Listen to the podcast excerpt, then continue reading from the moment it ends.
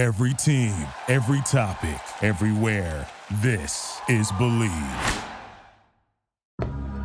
Six seconds to go. Comes into Tucker. Ewing sets a screen. The shot is off. Loose ball. Ewing goes up. The basket counts.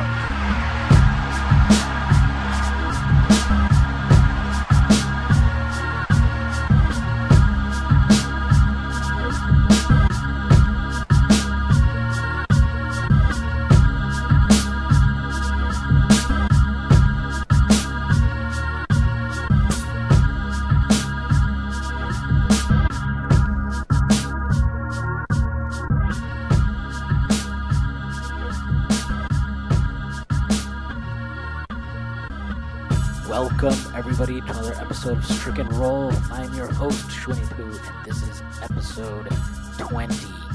I am joined by a first time guest of the pod. His name is Bibs. That's at Bibs Corner on Twitter.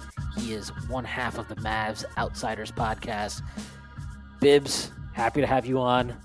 Uh, I'm thinking and hoping that this is a better interaction than our first one uh, on Twitter. But uh, happy to have you on, man. How are you doing? Oh man, I'm I'm, I'm pretty good. Um, a, a better than the Mavs off season, I'll say that. um, uh, I mean, you guys are having a pretty good one though, so I imagine you're doing pretty good as well. Uh, I'm doing well.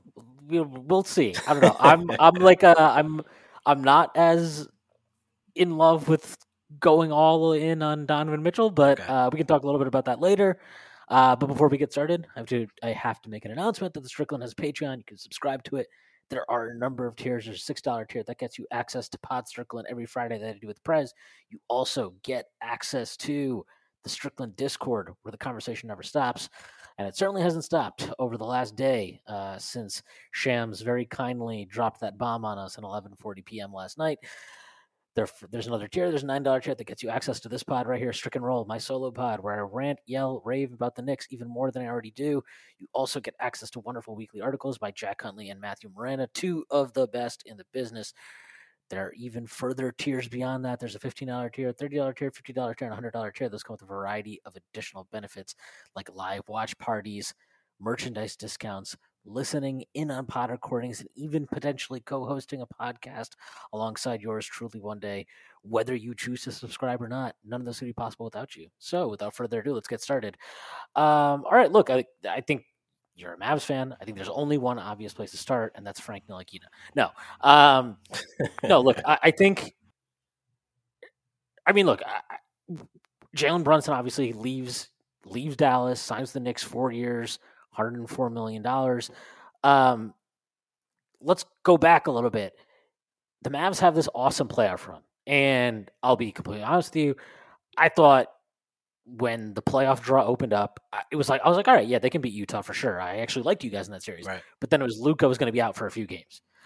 Um, Brunson blows up, right? You guys go up two one, Yeah. and then Luka comes back, and you make this run all the way to the Western Conference Finals, and you know there are ups and downs, but I thought in large part, uh, Luka is obviously by far the best player on the team. But I was like, okay, Brunson, that's a hell of a run. Like he's earned himself a little payday. Did you think at that point that even if another team came in and offered something like 400 million, that the Mavs would do whatever they could to keep him, or were you expecting like, hey, look, if the Knicks come in with all the fucking connections he's got there, this is a thing that could just, you know, he just he's gonna leave. So I'm gonna be honest. Uh, I'm I'm very different than a lot of Mavs fans. I uh, have a. I mean, the the podcast is the Mavs Outsiders, and I, I offer an outsider's perspective. I'm not. I'm not as wrapped up in the the goings on in Dallas. Um, I'm a I'm a basketball fan first, and when we drafted Brunson, I was disappointed because we drafted two point guards at the time we still had Dennis Smith, and I was like, you know, what's the long term plan here? Um, at the time, I wasn't paying attention to the fact that we had made Brunson an unrestricted free agent at the end of his rookie deal. But just watching his game, knowing his game, knowing his ability, because I had him as a, a mid lottery type pick or a lottery type pick, um, or like 15, 20, like mid mid teens was his grade that I gave him. And I said, just looking at who he is, what I expect him to be, he'll be fine. He'll be a, a good backup immediately, but he's gonna want to run his own show at some point. So all season that was my that was in the back of my head is like he's he's gonna want to run his own show at some point. Like he's not gonna be satisfied with coming back to play off the bench behind Luka. Um oh go ahead. No, no, no. I mean, I was just gonna say, like, so, so, like, you know, you've obviously watched him for three years before this one.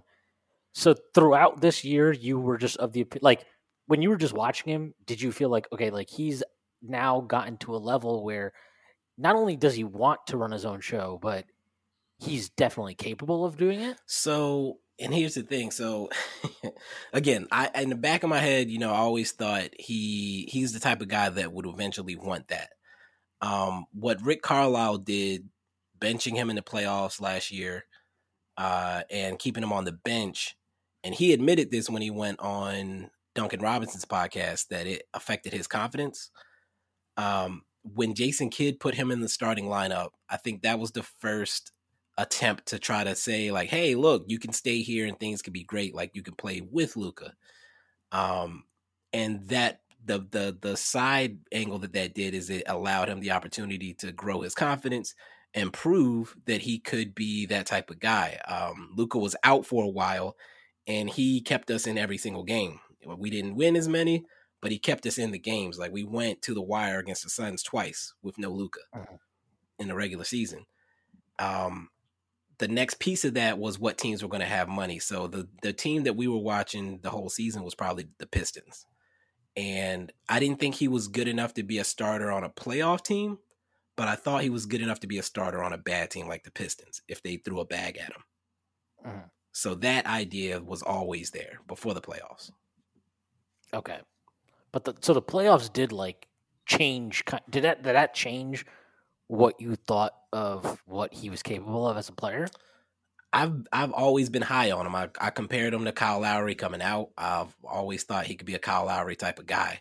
Uh, like I, I watched him in college, and it's it's not just the the reason I had him as a mid teens type of player in his draft class was because no, he doesn't look like the, the the prototypical NBA point guard that you want, like a superstar, but he does everything right.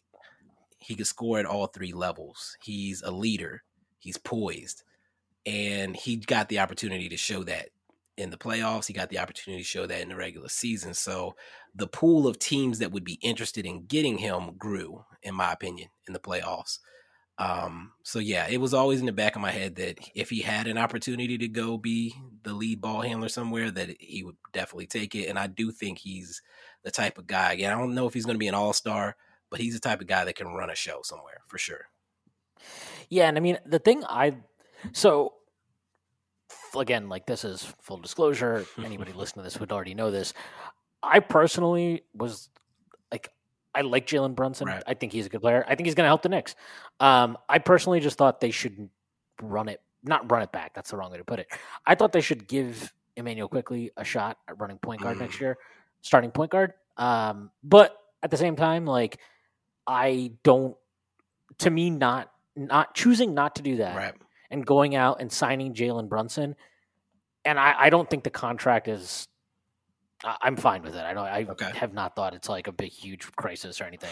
um, I'm fine with that because what Jalen Brunson is is he is one of the most efficient two point scoring guards in the NBA, and the Knicks finished 30th in two point field goal percentage last oh, year. Oh, wow. I think they finished 29th the year before. So they're a terrible team scoring inside the arc. He is literally one of the best in the league at it. So, you know, whatever you think about the kind of the contract and the asset allocation of it all, like fine, but he's going to help the team on the court. So I was okay with that piece of it. Okay. Um, and I, I, think he's a really good player. Uh, you know, in 17 games this year without Luka on the floor, he put up 20.4 points, seven and a half assists, four rebounds. I did a little thread on this the other day, but his efficiency stayed high all year without Luka on the floor. Mm-hmm. Um, that's not to say, obviously, like he's not. I mean, it's different to do that for 82 games versus right. to do that for 17 and to do it in spot minutes when Luka's sitting on the bench. But like there is a player there. There's I think there's upside there given kind of you watch the Warrior series, I'm sure, where they kept going under all the screens and daring him to take pull up threes, and that's like something that he's. It's kind of funny because he's hesitant to take those, but if you put him like two feet inside the arc, he's like, "Yeah, I'll take that all day." Like he's like very comfortable taking that shot. That So was definitely a there is- frustration for me, for sure. Oh, oh yeah, I believe it. And and I just think like that's the step. Like if they if he makes that step, you know, with his bag, like it, it's kind of funny because I think because he went to Villanova for three years, he's a second round pick, and like he's more of a ground bound player for as good as a finisher as he is. He's obviously not a high flyer. Right. Like I don't think people. I really think people have this idea of him as like this very very kind of methodical, and he is methodical, but like a very textbook like solid. And he's like like if you watch his, you know, watch him play highlights, games, whatever, he's pretty saucy with his handle. Yeah. Um, and so like the Knicks have not had anybody like Derrick Rose obviously does, but you know he's older now. You can't really depend on that. But like they've not had a starting guard capable of really like dancing on guys the way that Brunson can, and um, you know that is its own element uh, that that they've been missing. So it's just like it's it's really impressive to see the growth he's made as a player. But um, because I one of the concerns I had with him coming out of college, I remember was like so much of his offense at Villanova they used to use him in the post a ton. Yeah. And I know he still has the post game, but like I was like, I, he- there's no way an NBA team is gonna you know have like. 10 plays a game for this guy in the post like what's he going to do and it's just like really crazy to see how much his game has grown even from then No, a hundred percent. Um, and I think you know it's funny. Like when you look at the numbers, he's like I think top five paint scoring or something like that.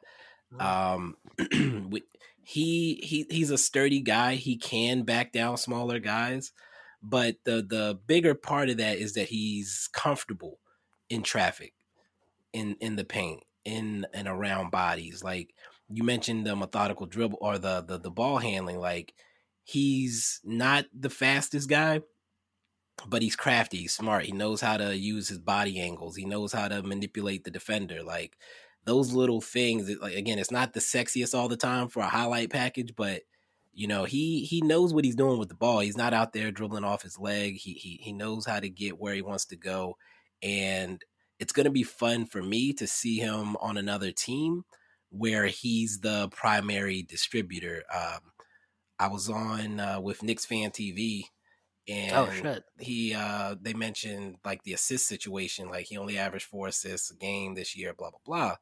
And it's like and you mentioned he averaged seven when Luka was out. Yeah seven and a half. Yeah that's that's about where I'd expect him to be that seven and a half eight range as the lead ball handler. Like he has it in him he just didn't get the opportunity to do it because Luka was there and Luka was doing it uh, when he got the ball it was usually because Luka decided he needed the ball at this time and it wasn't assist time. It was shoot the ball time. You know what I Yeah. mean? Yeah, I was actually listening to um, Locked On Mavericks the other day with uh, Kirk Henderson, okay. Uh, and he had you know they were doing like a call-in show kind of thing, and oh Mavs Moneyball.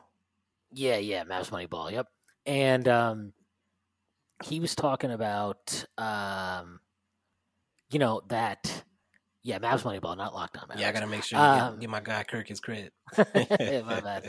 Um, but he was talking about how he was convinced when Rick was there that like Brunson's lack of assists were because he just didn't see the floor well, Okay. and and I get he was talking about how he talked to somebody I forget I don't even remember who it was, but somebody like even way before was telling him like no man it's it's Rick like this is Rick like it's not Brunson it's Rick. Mm. and he was like yeah and then you see what he did this year and he was like god damn it it was Rick.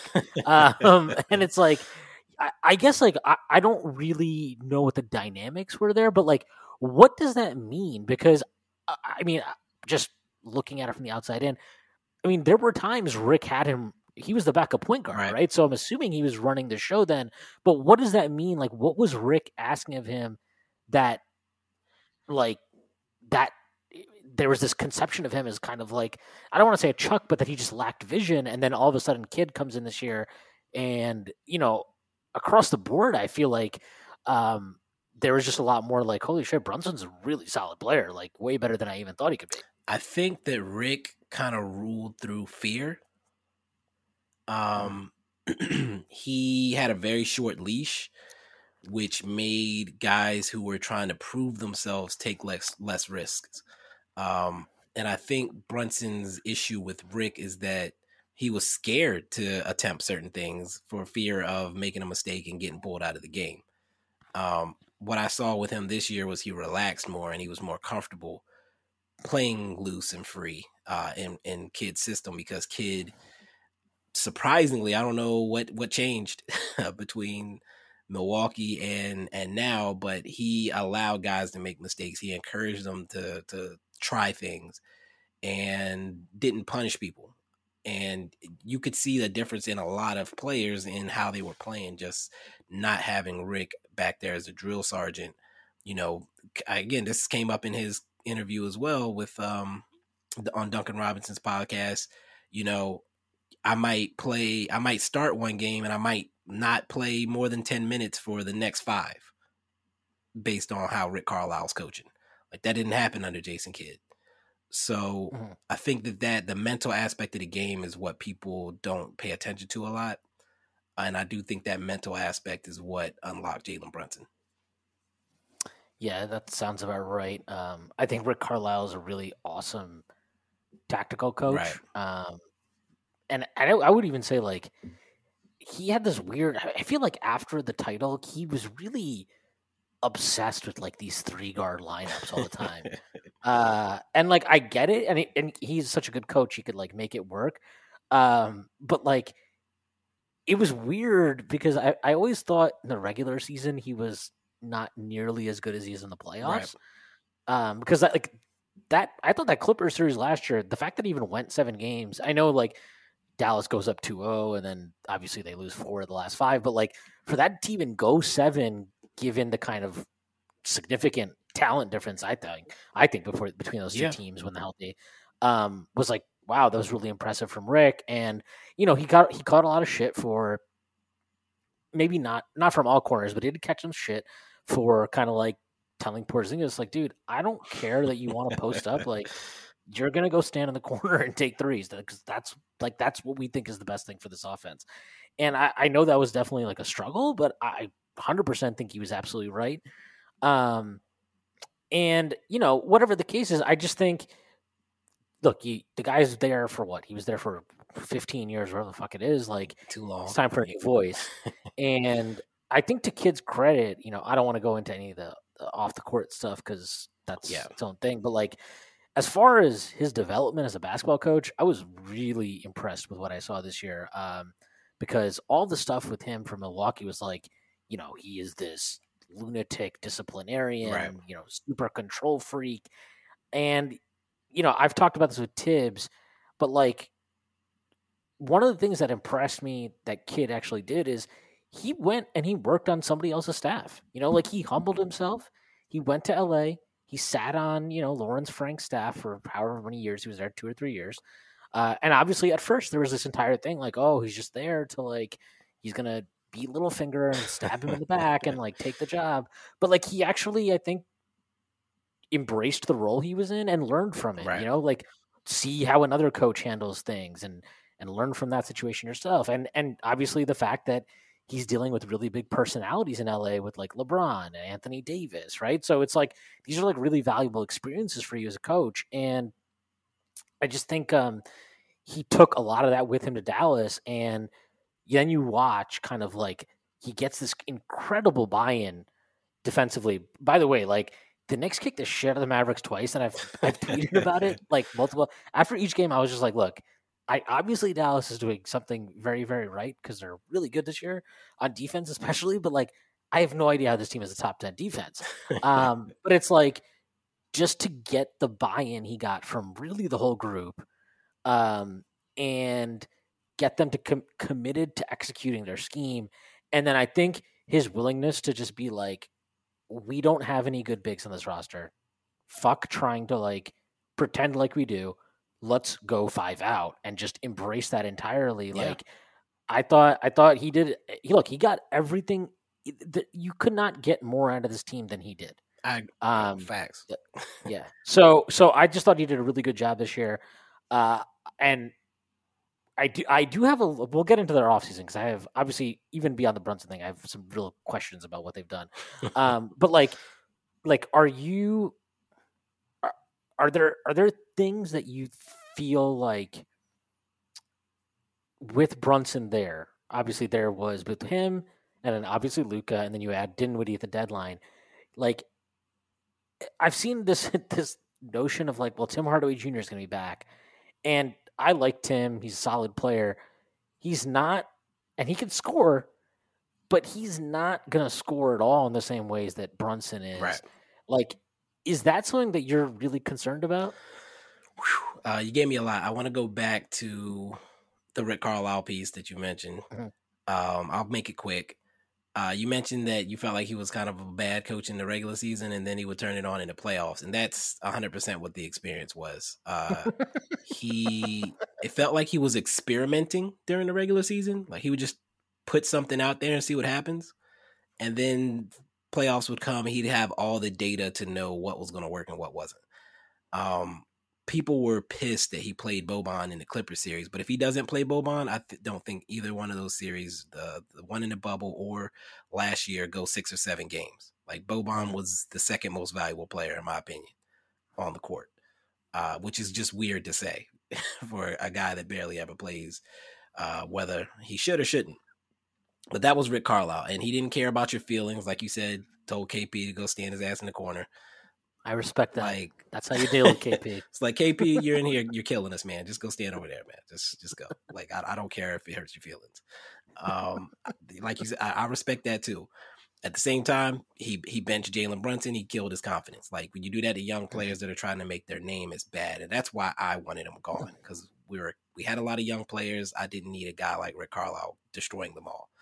Um, Kidd, like you said, he came in. He he was a completely different person. I made the joke that you know I don't know if they gave him some happy pills somewhere or it's just the the humble pie was so good, but he's a completely different person than he was Mil- going Milwaukee and Brooklyn. Like everything I heard was terrible um, from Brooklyn and Milwaukee. Everything I saw was terrible as far as his management of people and what he was a completely different person this year. Um, he, uh, the Zen master. I mean, not Zen master. He was just so calm and and happy. Like I, I don't know what happened, but I'll take it.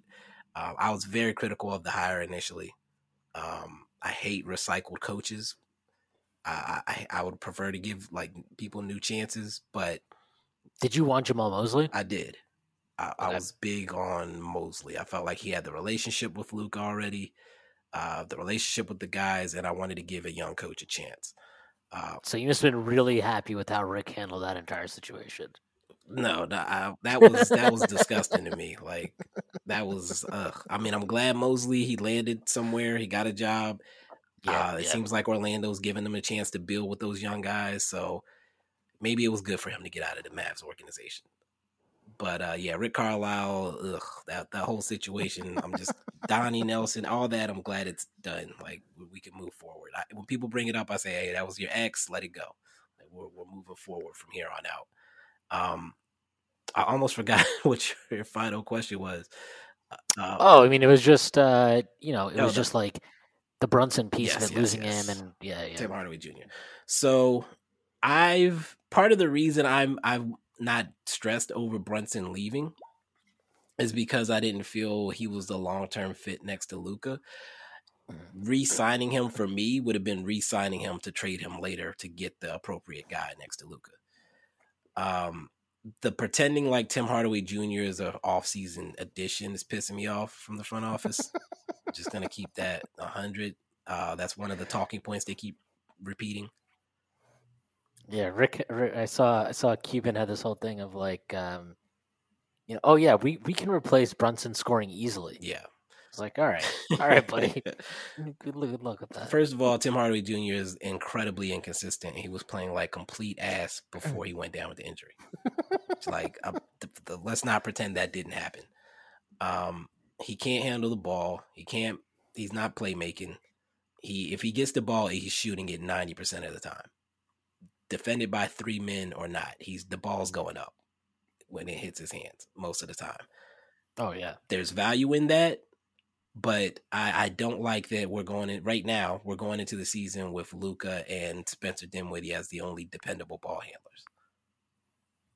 Um, Yeah. do you think so? I'm just looking at his numbers right now. Uh, so the two years before this one, so 2019 20, 2021, uh, he shot, just doing it right now, he had 44, 39 and a half splits from the field, uh, and he averaged just over 16 points per game. Uh, he was at 58 and a half true shooting. And then this year, uh, he goes to sorry, uh, 14 points per game. He's shooting 39 and 39 and a half, 33 and a half splits from the field, and 52 true shooting. Do you think that he's a guy that maybe benefited more from Carlisle's kind of like very regimented offense, whereas Kidd definitely gives his guys more license to do shit? And I feel like Tim, like, look, I experienced it in New York, right? Because he came, he has like a couple of really good years in Atlanta, right, where it looks like he's bounced back and really built himself back up. Right. And he comes to New York, and he actually had a really good first season, I thought, in New York with uh, under Jeff Hornacek, who you know was not an amazing coach or anything, but had gave him a more defined role. Didn't have him just freelancing all the time Right. and then he get he gets fired, and we bring in Fizdale, and Fizdale is like the ultimate fucking ball don't stop coach. Just you know, rolls the ball out there. Is happy for guys to ISO endlessly, nonstop if they want. Um, and like Tim's numbers plummet, and then obviously gets traded with uh Kristaps Right. in that in that big deal. But like I I saw that. So is that something like with Tim that like does that make sense? Is No, that kind of like maybe what happened? Yeah, I think you kind of nailed it. Um, and it was funny because I talked about Rick tinkering, and that year, uh, I think Tim started off the bench, and he would come in off the bench and be firing away. Like you couldn't control him from firing away. So then Rick puts him in the starting lineup with Luka. Luka's Jalen Brunson's quicker to give the ball up than Luka's going to give the ball up. So Hmm. Tim was only getting the ball when it was time to shoot and when he was in the best position to shoot. It wasn't just I need to get the ball out of my hands now. I'm giving it to Tim, and then Tim decides to shoot. It was okay, Tim. Here's the ball, shoot it, and his numbers went through the roof because Luka was can him being on the court with Luka contained when he got the ball to the the time when he was supposed to have it. Uh, and I mean, I've talked about it on the timeline. I was joking. I was like, we had to handcuff Tim Hardaway Jr. by playing him with Luka and with Luka only. Like, if Luka's not on the court, he's throwing up bullshit. But when Luka's on the court, he he's shooting the right shots. Um, and then with Kidd, I think Tim, like you said, just got a little bit too loose again and was firing up these crazy shots all over the place Mm. before the injury. Um, I do fear what the plan is right now Mhm. because the last thing I heard is that the Mavs are planning to start Luka and Spencer together, which means there's a strong opportunity that Tim Hardaway Jr. is going to spend some time, a lot of time on the court without Luka. And Yeah, I don't need that again. Yeah, and I want to touch a little bit on this because, look, I- the Brunson. I'll, I'll say this about Brunson. I agree with you. I don't think, in just like if you're just looking at it in terms of long term basketball team building, I don't know if Brunson was going to be there long term. What sucks for the Mavericks is you lose the asset entirely Right. now. Like you didn't get anything for him, right? They couldn't even figure out a fucking sign and trade to have a traded player exception for Mark Cuban to not use. oh, I, I my theory is that Mark Cuban didn't want to have that, so that fans wouldn't get pissed when he didn't use it anyway, um, because he's being super cheap. Um, but like that, that's the part that like I, I don't know. I, I've seen enough from Mavs fans where it's like this was my thinking all year because people were like, well, they can give the Mavs can give him the fifth year and Cuban hasn't paid the tax in 10 years and like, you know, they're making this run to the Western Conference Finals. Uh, I, he's going to pay the tax. He's going to, he's going to pay up for Brunson. He's going to keep him. And I was just like, dude, I don't think he is. Like I, as soon as that trade happened at the deadline, the Din, they, they trade Kristaps for Dinwiddie and Bertans. I was like, part of this is getting rid of Kristaps for sure. But part of this is Dinwiddie is a hedge for Brunson. Like it's absolutely a hedge for Brunson Yeah. if Brunson walks. And everything as it played out and everything like I was just like, he's playing himself into a really nice contract. I know the Knicks are gonna throw something at him. Yeah. And you know, like I just didn't think Cuban had I don't think he wants to extend himself into the tax. He just doesn't think it's worth it, and he's not going to do it for Jalen Brunson. Like maybe if it was some more flashy star player or something, he would have done it. But I was like, I just didn't believe it. I just did not believe he was going to do it for Jalen Brunson, and I- don't know. Like as a fan, I would be just furious. Not uh, like because I like what you said is accurate. Where it's like it's not that you wanted to keep him because he was the guy that you were gonna like. It's you know Luka and Brunson, Right. like that's the duo. But it's like okay, but now you have Brunson.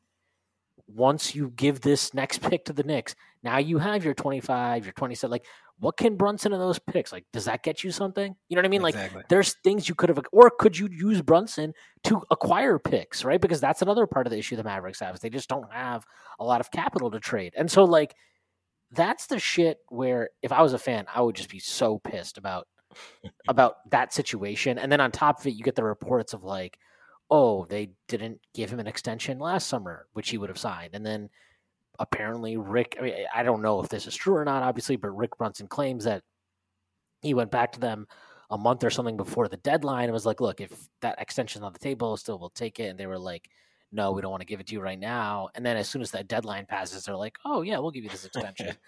um, I don't know how true that is, but like I've seen theories where it's like, look, maybe he's full of shit because Rick is just crazy, but like that, they literally signed Dorian Finney-Smith to an extension like the second the trade deadline passed. Exactly. So it's like, so it's like uh, maybe he's probably just like the truth of the situation. So it's like those are things where it's like I don't know if you can blame like Nico Harrison and Kidd or whatever. Like they they inherited a not great situation, not in the sense like you have Luka, that's great, but like there's a lot of shit to clean up, and the cap was out of control, and there's all these weird expenses going on.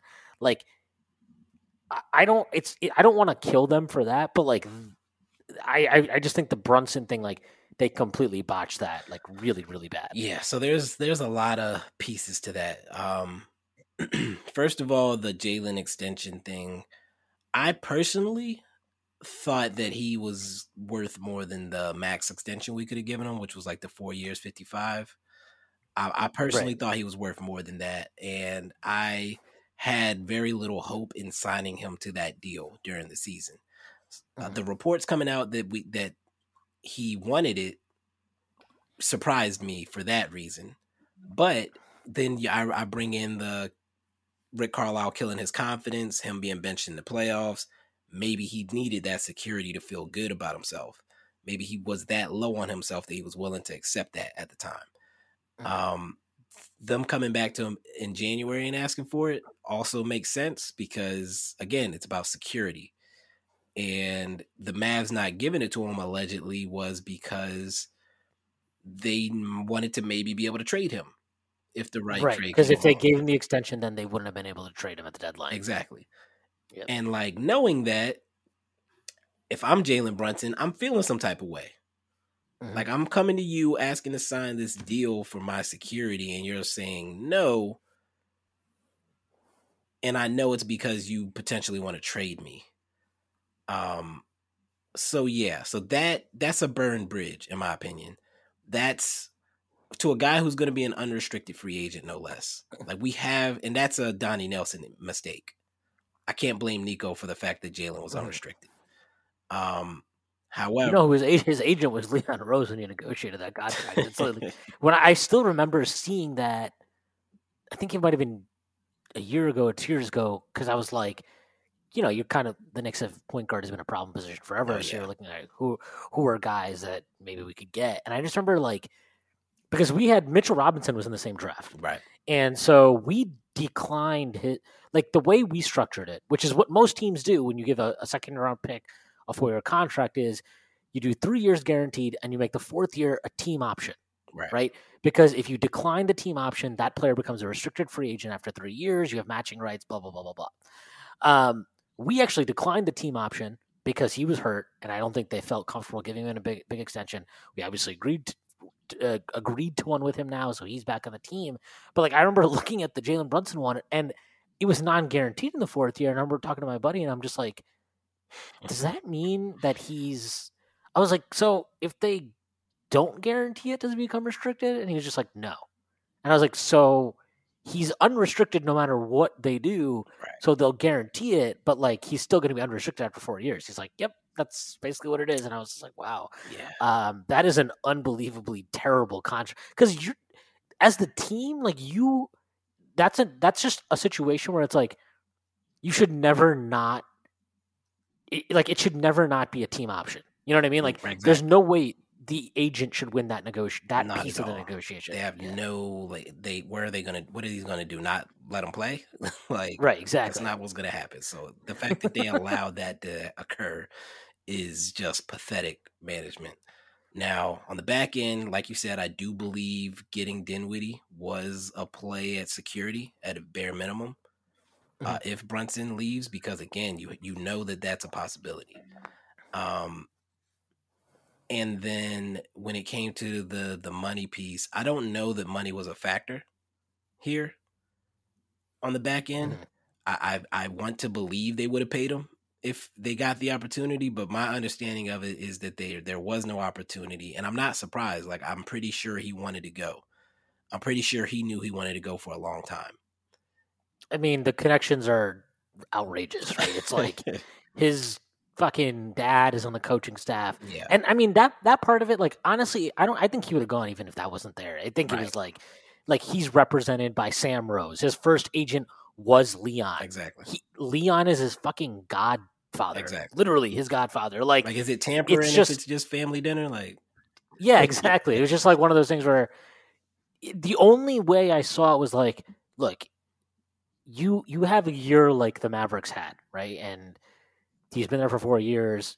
Luka is amazing, a generational player. Like that's a situation where maybe it's just like, why would I leave this? You know, like, but I, to your point, like, I think the fact that he knew if I signed this contract, if I whatever contract they gave him, right? Let's say let's say the Dallas matched the number the next game, right? right? He would know because they showed him at the deadline. He knows that he's trade bait. Exactly. Like that's what he is to them. So, like, why would I go there when I can go and I can go back to where I'm from for the team that I grew up rooting for to play for my dad and my godfather and like all of these connections I have there and and- control my destiny.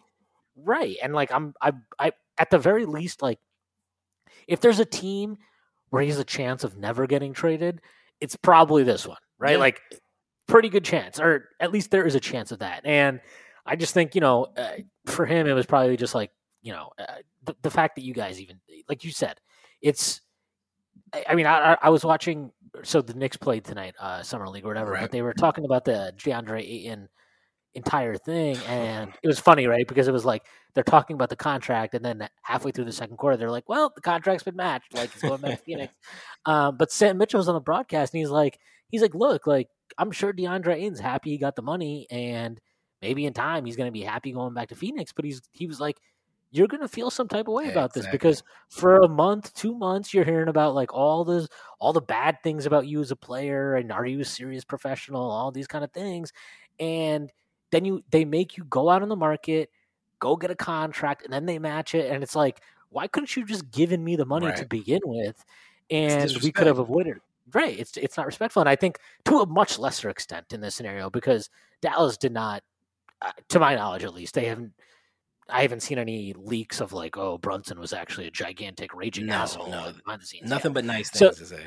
Right, right. So like I don't think it's it's the same thing, but just the idea of like like Ayton knows why they matched it.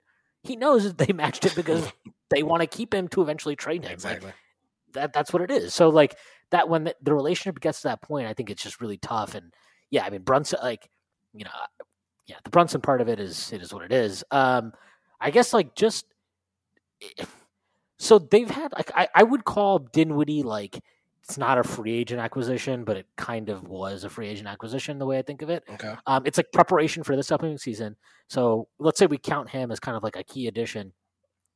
They make this move at the draft where they package up like all of their bullshit expiring deals and the 26th pick, send it to Houston. They get Christian Wood. My assumption at the time was he was going to start. Um, but then in the immediate aftermath of Brunson agreeing to sign it with the Knicks, uh, the Mavericks go out and they sign JaVale McGee to part of the taxpayer mid level exception, I believe that they had. Um, and it's like, then I read, read this Tim Cato story the other day where JaVale McGee's going to start and Christian Wood's going to come off the bench. And I'm just like, I mean, you talked about the Hardaway, Hardaway coming off the like Hardaway and Christian Wood coming off the bench with like without like a steady veteran point guard to kind of like. I mean, doesn't that does that worry you? Because uh, Christian Wood, as it is, like I know his metrics are all really really good, Right. but a seven footer with that those type of positive scoring efficiency metrics and all this kind of stuff that scores in the way he does too, right? He can shoot from three, he can put the ball on the deck. You've got to wonder why like he was available in a league that is so obsessed with skilled big guys. Like I mean everything about that is a little weird, right? So there's definitely some personality stuff with Christian Wood that people don't like. Um, allegedly, that's why it took him so long to even find a, a NBA home. yeah, yeah. Um, I feel like Kidd thinks he can. He, I mean, he, he's gonna bring you into the kumbaya circle. You're gonna buy in. You're gonna drink the Kool Aid. like everybody's happy. It didn't work on Porzingis, but everybody else is happy there. I mean, to be fair, I think even Porzingis seemed happier this year with Kidd than he had been at all under Carlisle. I'm gonna be honest. I feel like there was some type of behind the scenes agreement that they were gonna Yeah. pump up his value and, and get a trade for him, and like he Did you see the that. videos? Did you see the videos of him in Washington after he got traded? I saw like one of him arriving, he was like so happy. I saw an interview with him where he seemed like the happiest guy in the world. and I'm happy for him. Like, here's the thing: like a lot of Mavs fans, and I'm sure you can relate to this as a Knicks fan because I think that's like part of the culture. You want to, you want your ex to be miserable, and like I pers, I can't subscribe to that. Like, did I want KP on the Mavs? No, I said trade him for a bag of chips last summer, and we did that. we traded him for uh, the ghost of Spencer Dinwiddie and Davis making all kinds of money to brick threes Bertans. Like, did Spencer turn into something for us? Yes, we could not have anticipated that though. And you know, KP's gone. He's in a better situation for him. He so he thinks so far. We'll see how it works out. I, I can't be mad at that. Like I'm happy he's gone, but I'm not praying on his downfall, if that makes sense. The action never ends at DraftKings Sportsbook, especially this summer. With tons of ways to bet on all your favorite sports, you can fuel your fandom and feel the heat of the season like never before.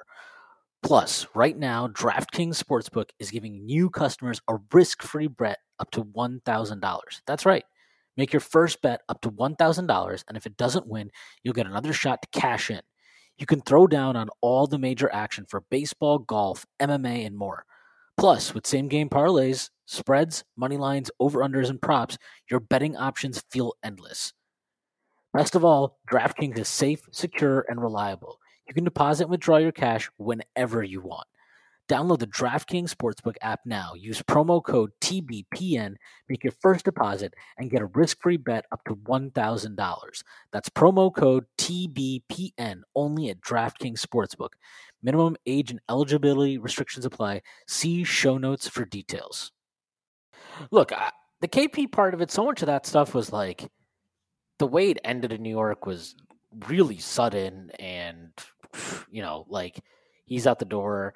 And the piece of it that really was annoying was like, uh, look, I, I thought at the time, I said this at the time, um, I mean, look, you remember this. At the time that trade was made, a lot of most people were like, "This is an insane trade by the Knicks."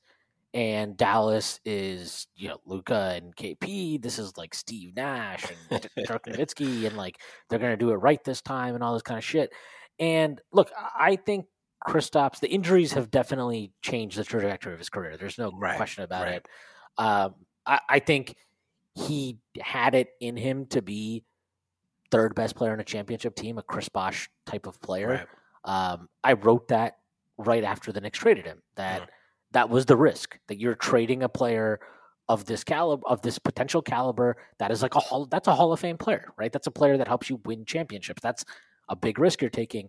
I thought it was worth doing because as you, as you know now from the trade like um the there's multiple pieces of it. One was you got out of all of your bad money you basically erased all of your mistakes all of your bad money is gone right hardaway is gone Courtney Lee is gone. Yeah. And the reason I thought that was important was I thought we had already blown our window to build anything around him because oh, of wow. those contracts. Because our cap was like we had one shot basically, which was that upcoming summer, that 2019 summer, to add pieces of value around KP and whatever was there. And I was like, I just don't like like I don't see the window here. I just don't see it. Like I don't like it. I don't think the odds are good. All we have are our picks. We don't have any extras floating around. Right. So that was another part of it. We got two extra firsts. I was like, okay, this is good. So we have all this cap space now that we've cleared out. We've got two extra firsts. Um, and the other part of it was like we were not on the hook to pay him a fully guaranteed max contract because the month before he got traded, there was all of this reporting coming out in the local media about like, oh, the Knicks want to they want to keep him, but they want to put injury guarantees on it, and his camp doesn't like that. And yeah. I was like, and I was like, I don't care if his camp doesn't like that. Like that's, I wouldn't give this guy, a, yeah, like I'm not going to give him a fully fucking guaranteed max. So coming off an ACL tear, and he had had, he had never finished a season at that point. He'd always gotten injured before the end of the season, and so I was just like, I'm good. I'm not gonna. You know, I, I was fine with that trade, okay. and so so you were one. What you were one of the few I would say then that was okay with it. I, I thought it was a good trade. I I thought it was a good trade. I didn't like uh, the stuff with his brother was super weird in New York. Right. I I thought the the way I thought of it was this was that clearly they made those moves at the time. There's no question about it that like yes, some element of it was like in inherently clearing out your your books and just having a clean cap sheet for once right. in the history of my entire life as a Knicks fan is a good thing. But there's no question about it. But like that they wanted to get Kevin Durant and Kyrie Irving or whatever yeah, it was, yeah, yeah. and so like the w- but the way I thought of it was like okay, even if you don't get Kevin Durant and you don't get Kyrie Irving, you have these extra picks. Now you have all of your own picks. You're going to get a good pick this year, which ended up being RJ Barrett. Um, like even if you don't get these guys, you're in a position now to just kind of like build from yeah. the ground up for real. And I just didn't think there was much downside for the Knicks. The downside was all about Kristaps. It wasn't actually about like exactly the position of the franchise. So to me, I was like, this is worth it for the Knicks to do.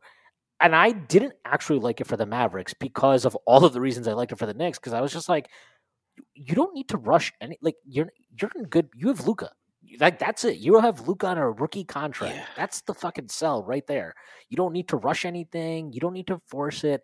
I compared it at the time. What I said immediately after the trade was this reminds me of when the Pelicans traded for Jrue Holiday immediately after AD's rookie season. Because it was like on paper it makes sense, right? right. This is a good young guard. this is a guard good young... to go with our big. Right. It makes sense. But I'm like, you don't need to really rush it at that point. You right. know, these guys, like, when they're young, they're like, you don't, like, I'm sure Luka wants to win. Everybody knows Luka wants to win.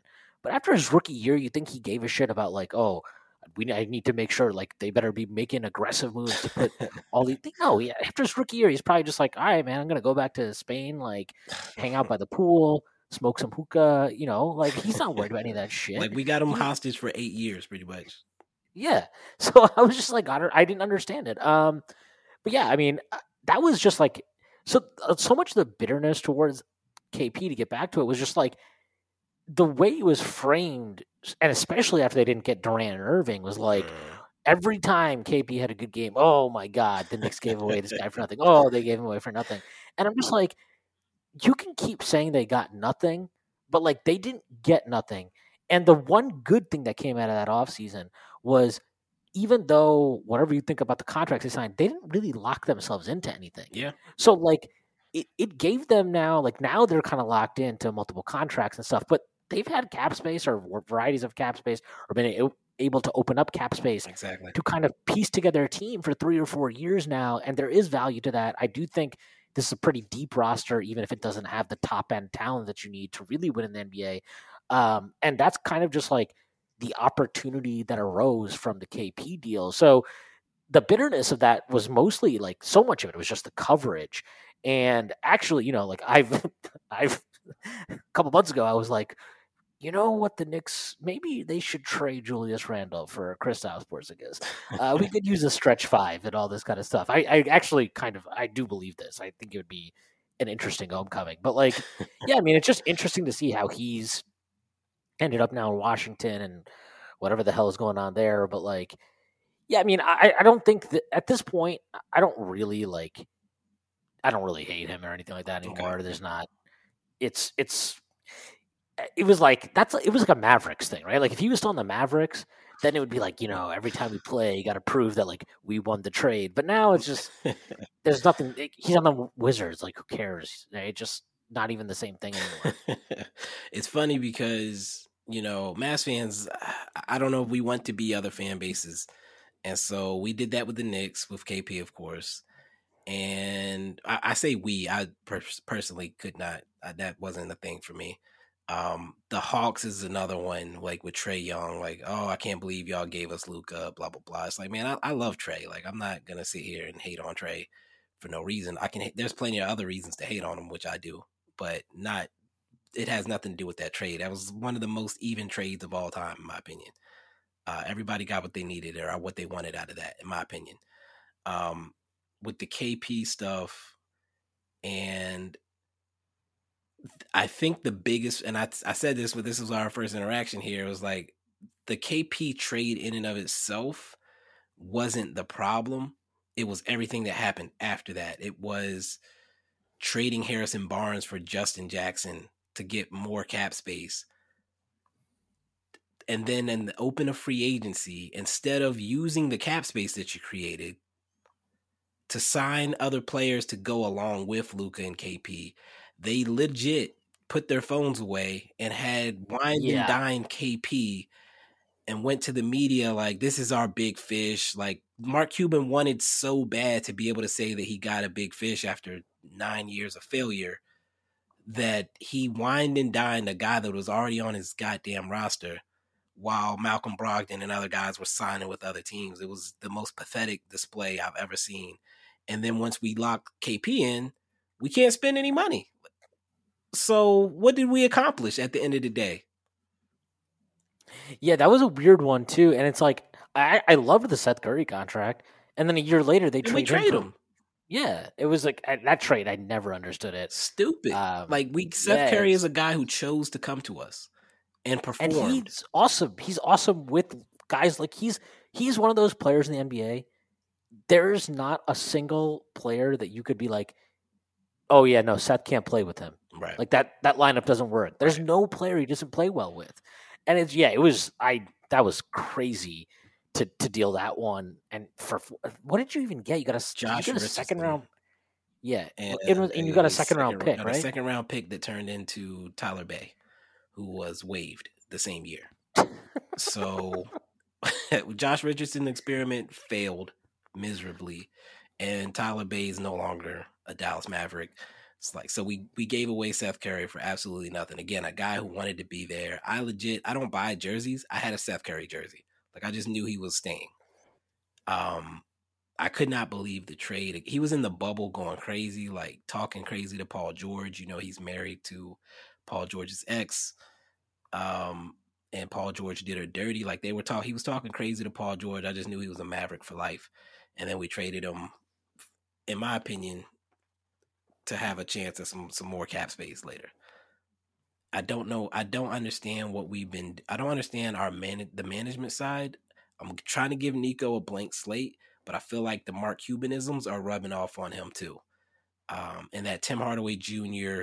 is like adding a free agent line that he dropped at Summer League is the first sign of that. Like that's the kind of crap that Mark Cuban tries to spew and spin to make us feel like we did something when we we didn't. Yeah, I mean the, the, the cap space stuff with the Mavericks is like legendary at this point. Where, and look, I, am a Knicks fan, so I, am you know, I, have experienced all kinds of like, yeah, this is the year, this is the time, we're gonna get LeBron this time for sure.